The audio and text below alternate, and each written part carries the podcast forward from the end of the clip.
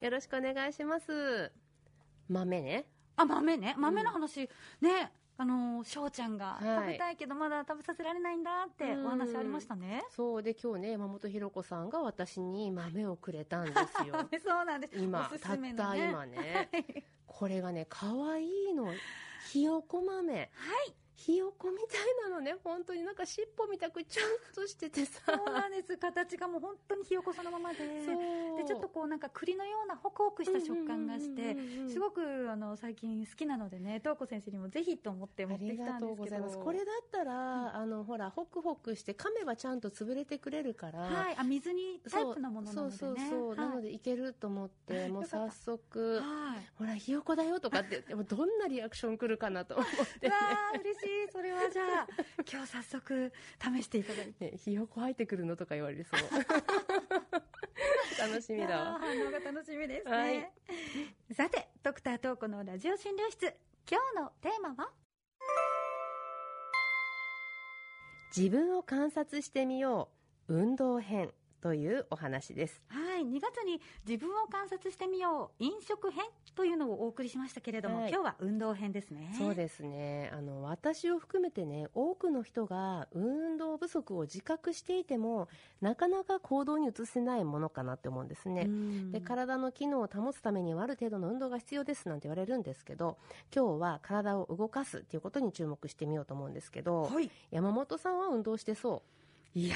それがうま た本当にしてなくてこれじゃダメだっていう自覚はあるんですよ本当に好きでしょでも運動いやもうね腰痛予防の軽いストレッチくらいしかえでしもてバレエしてたじゃない、昔してましたうんだから家の中であの走り回ったりね、飛び跳ねて踊ったりと か、そんな程度はしてますけど、程度ってそれすごい運ちょっ動とは待っねてそれ普通じゃないいや走そりれ回こそったり踊ったりしてるんだあのねええ YouTube で昭和の歌をかけながら、踊りながら歌ってるくらいのもんですよ。それ見たい見たい見 せて今度ま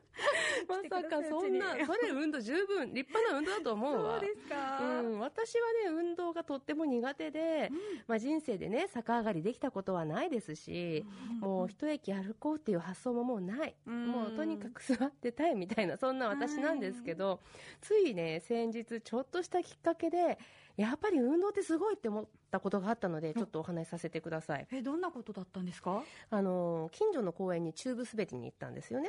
い。で3年前にこう次男を産んでからなかなか体力が回復しないなって思ってたんですけど、その日はねなんだか知んないけどすごくたくさん動けたんですよね。おーで普段の私ではありえないぐらい動くもんだから、うんうんこう夫が心配するくらい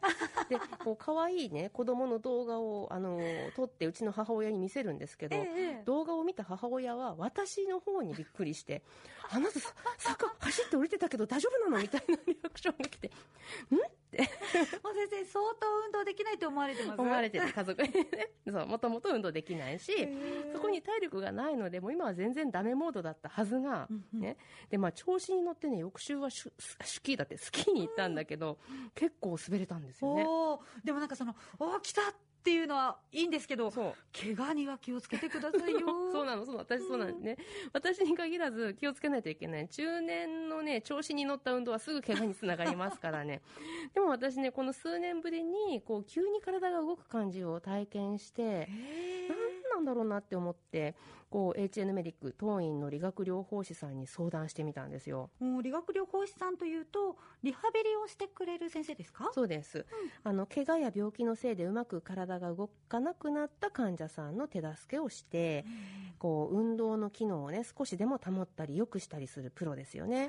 はいで、平野さんっていう理学療法士がいるんですけど、彼に聞いてみたんですよ。こういうふうに。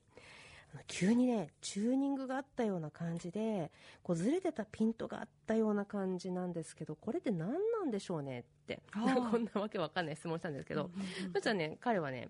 それは、ずれていたボディイメージが整ったのかもしれませんねっていうふうに教えてくれたんですよね。ボディイメージですか、そううんボディイメージってこう、要は体のイメージっていうことですか。そうもう自分の。自分の自分のねでそう例えば体の部分腕でも足でもこうここだと思って自分では思って動いている場所のことをボディイメージって言うんですらしいんですけどね、この頭の中で思っている場所と実際の場所がねちょっとねずれてることがあるんですってよ。えー、そんなことがあるんですかあるへなんかこうあさっての方向だみたいなね、まあ、うん右のものを左とかって思うことはまあまああんまりないと思うんですけど、平野さん曰く例えば、まあ、病気でいうと脳梗塞なんかを患って患者さんがね、後遺症としてボディイメージがずれてしまうっていうことは病的によくあるということなんですよね。でそういう方のリハビリをするときに足の位置どこだと思いますかみたいに問いかけてみるとこう触ったりあそこってやったりしてみるとご本人の思う場所とね少しずれてることがあるので、実際にはここなんですよっていうふうに繰り返し触ったり動かしたりして指導すると頭の認識と実際の位置が合ってきてボディイメージが整うんですよって教えてくれたのあそんなことって努力でそうできるものなんですねちょっとねピントが合うみたいなねはあそうできるんだなってリハビリってそういうことなんだなって思ってなんか面白かったんですよそうですね、うん、で実際はねこう実は運動の上手い下手っていうふうにあるじゃないですか、うん実はこのボディイメージをいかに整えてこう自在にもはや無意識に体を動かせるかっていうことなんだとも言われてるとその後勉強したらね分かった、、えー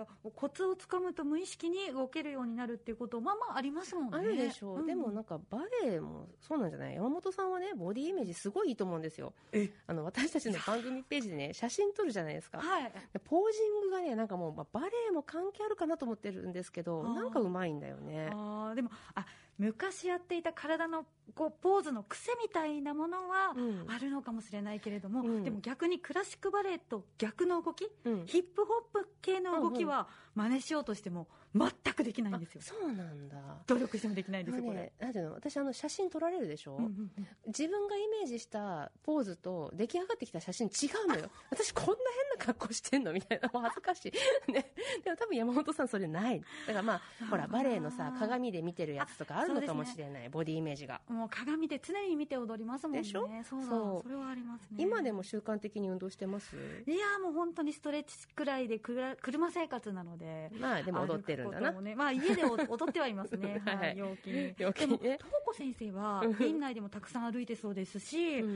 それこそお子さんがいらっしゃるのでお家の中でもあちこちこう忙しく動き回っているイメージがあるんですけど、それはそうだけど意識して運動ですとはね思ってないんですよなるね、ほどそでは、えーそもそもの運動習慣についての問題です問題はい、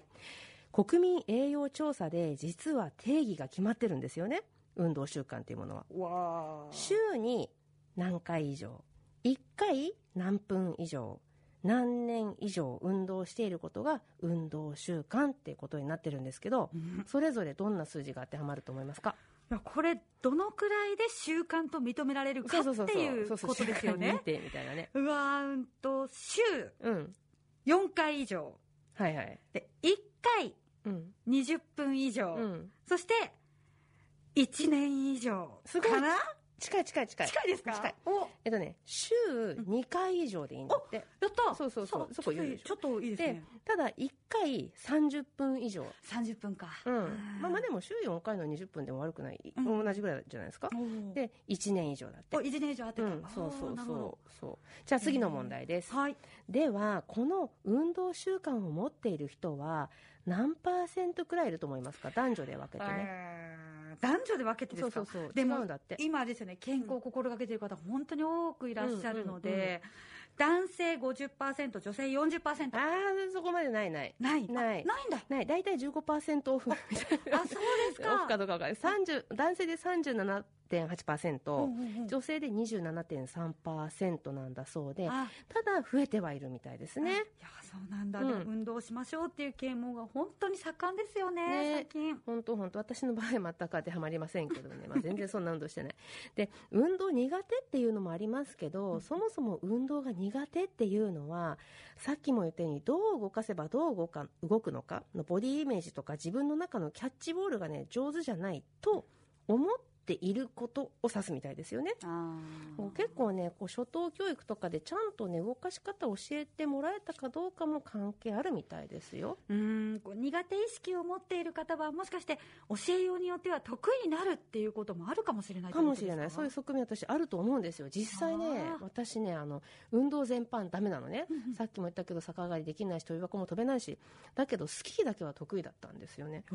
ー思い起こせばですよあのスキーだけはうちの両親が本当に文字通り手取り足取りうんどう体を動かせばいいかとかこれ危ないじゃないですかはい転ぶタイミングとか起き上がり方とか山側谷川とかってうん言葉と体の動きを合わせて教えてくれていたうんなぁと思ってだからスキーだけが得意とかね私みたいに丸々だけが得意あとできないっていう人はもしかしたらこう急にピントがあってね体が起こしたの動き出したのも似たような感じなのかもしれないうんであの雪山でね先々週 体動かしたらはいはいはいあの小さい頃からの得意分野だったから関門なのかななんてちょっと思ったりしましたうー。んじゃああの先ほどお話に出てきた理学療法士さんっていうのはもしかして病気や怪我で思うように体が動かせないっていう方に体はここですよこう動かすんですよと教え教えてあげられるプロって言えるかもしれないですね。かもしれないだからうん体も動かすのも見てるけど言葉もちゃんと発してるからすごいんですよね。うんまあ、運動習慣についてもその人に合った家でできる方法なんかも教えてくれるはずですから